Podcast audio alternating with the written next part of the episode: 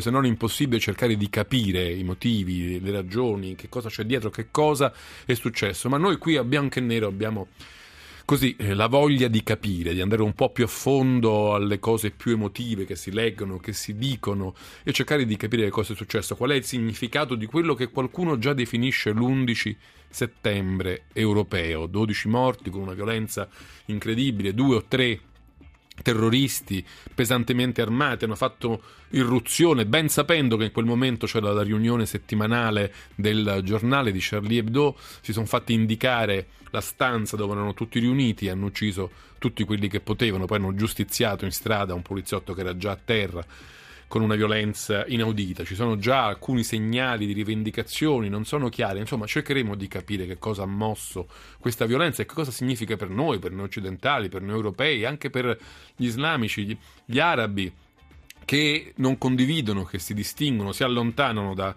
queste, da queste violenze, da queste assurdità. Noi oggi ne parliamo con due ospiti che sono l'onorevole Stefano D'Ambruoso, questore della Camera dei Deputati, è un magistrato, si è occupato a lungo di terrorismo internazionale, ha lavorato per questo anche alle Nazioni Unite.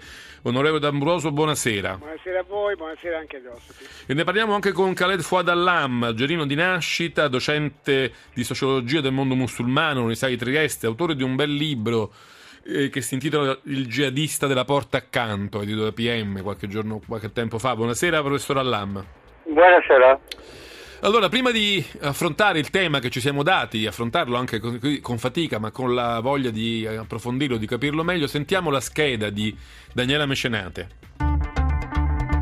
Il più grave attentato terroristico in Francia degli ultimi 50 anni, così lo hanno definito le autorità transalpine.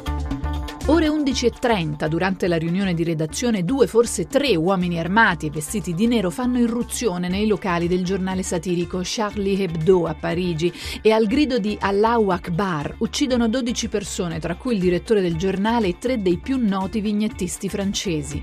A scatenare la rabbia dei terroristi la pubblicazione di una vignetta satirica che prendeva di mira il leader dell'ISIS, Abu Bakr al-Baghdadi. Il settimanale Charlie Hebdo è una pubblicazione satirica nata a Parigi nel 1960, irriverente e caustica da sempre. Negli ultimi anni aveva fatto parlare di sé per aver pubblicato vignette satiriche che avevano come oggetto l'Islam.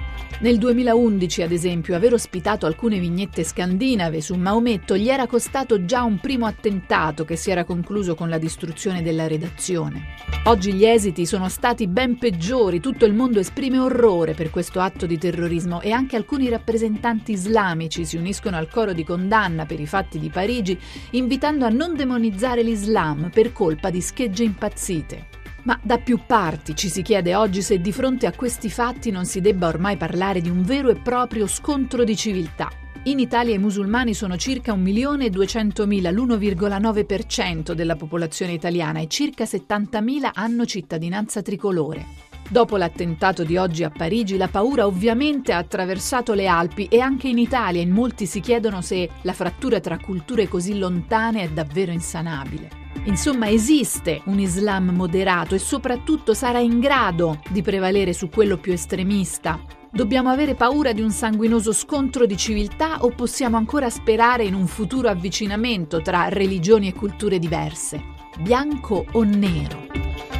18 e 16 minuti, bianco e nero, questi i temi delineati dalla nostra scheda che ci avviano alla discussione che vorrei aprire subito con l'onorevole Stefano D'Ambroso. Vorrei chiedergli soprattutto questo, ci sono tanti elementi, tanti temi che si affastellano, si, eh, insomma, si sovrappongono su, con questa vicenda, la libertà, di, la libertà di espressione, la satira, la religione, lo scontro di civiltà, tanti temi. Una cosa però volevo trattare all'inizio e chiedere a lei che di questo è esperto.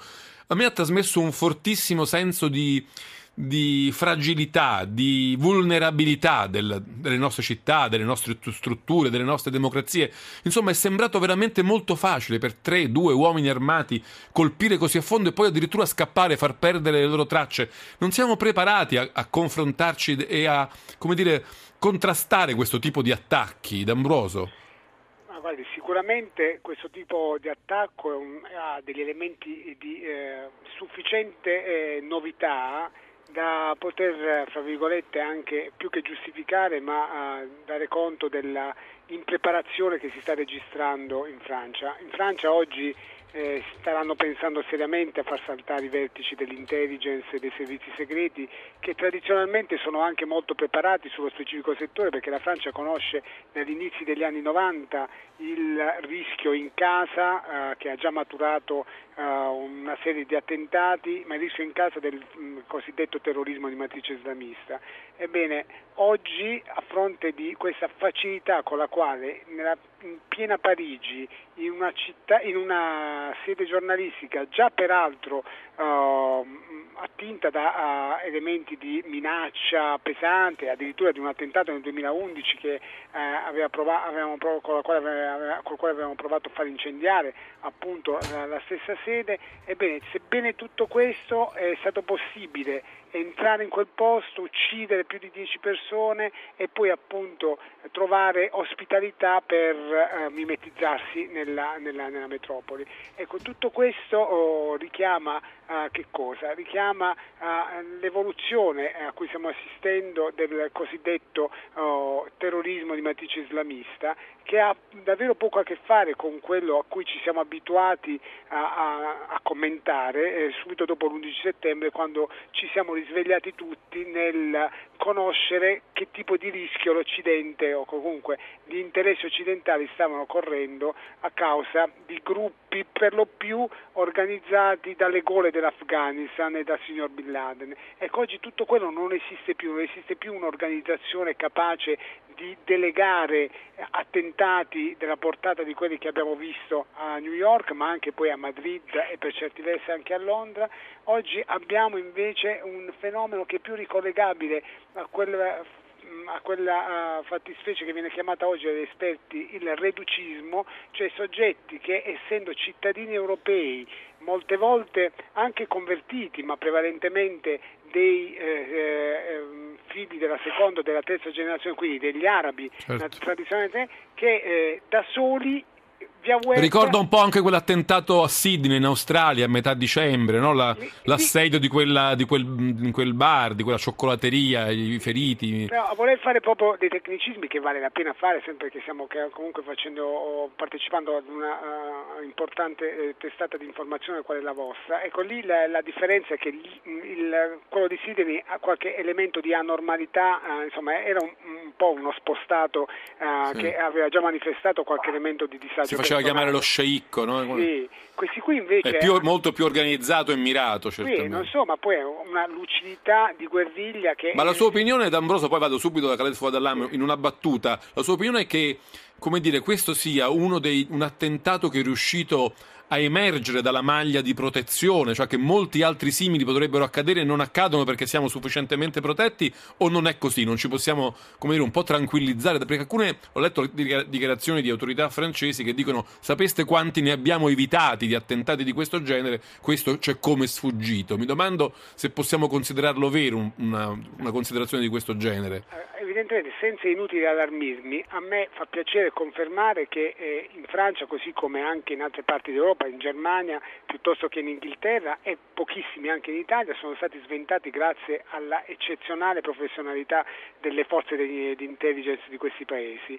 Però per questo tipo di eh, nuova fattispecie come quelle che abbiamo visto oggi c'è una concreta possibilità che purtroppo, ripeto, senza allarmismi inutili, ma che gli stessi tipi di fatti possano accadere ogni giorno in qualunque parte d'Europa, portata avanti prevalentemente dai quasi 800.000 persone, a seconda delle fonti di intelligence che si vogliono utilizzare, di europei che hanno cittadinanza europea e che sono andati a maturare questa esperienza di guerriglia nell'attuale guerra siriano-irachena in corso. Perché questi par- gli attentatori parlavano perfettamente francese. L'ironia della sorte è che il poliziotto ucciso invece si chiamava Hamed, Hamed. ed è stato ucciso da, da, costoro. Io vorrei andare da Khaled Fouad Allam. D'Ambroso ci ha un po' detto eh, che cosa vedeva di nuovo diciamo, nella logistica, nell'organizzazione di questo attentato terroristico, nelle sue origini quasi tecniche. Io vorrei chiedere a Fuad Allam che cosa ci vede di nuovo, se c'è qualcosa di nuovo nel messaggio che diciamo, l'integralismo, il radicalismo eh, islamico manda all'Occidente. C'è un messaggio nuovo, c'è qualcosa di nuovo che ci viene detto con questa azione? Ma c'è qualcosa di inedito. Intanto vorrei salutare il mio amico, l'onorevole D'Ambrosio Certo. e che, che ho un grande rispetto di, di quella materia. Si sta sviluppando qualcosa che io ho chiamato terrorismo di prossimità. Abbiamo purtroppo perso la linea con, eh, con eh, Khaled Fouad Allam che adesso cerchiamo di ristabilire subito. E, int- intanto volevo però farvi sentire, se è possibile, la notizia così come l'hanno data i telegiornali francesi. Poi torniamo ad ascoltare i nostri ospiti, tanto per portarvi anche un po' nel clima e nella sorpresa che gli stessi giornalisti hanno, hanno registrato, hanno manifestato dando la notizia di quanto accaduto questa mattina intorno alle 11 a Parigi. Sentiamo.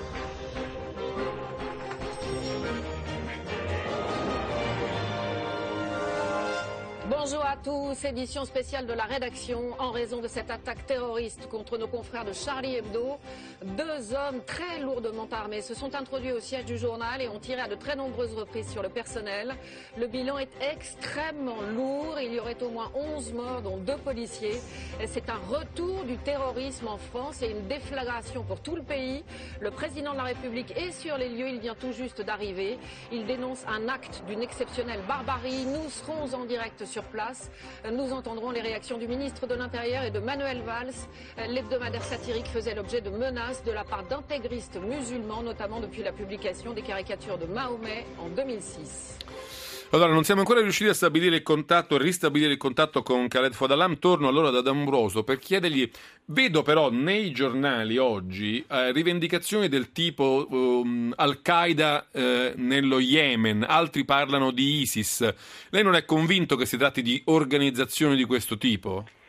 Guardi, è meglio aspettare delle rivendicazioni ufficiali che arriveranno prima o poi perché c'è tutto l'interesse a fare proprio un attentato così visibile, così clamoroso, per cui eh, le prossime ore di indagine accerteranno oh, senz'altro l'appartenenza e comunque la, la matrice eh, del, del, degli attentatori. Eh, è abbastanza indifferente eh, oggi chiedersi se si tratta di quel tipo di organizzazione rispetto all'altra.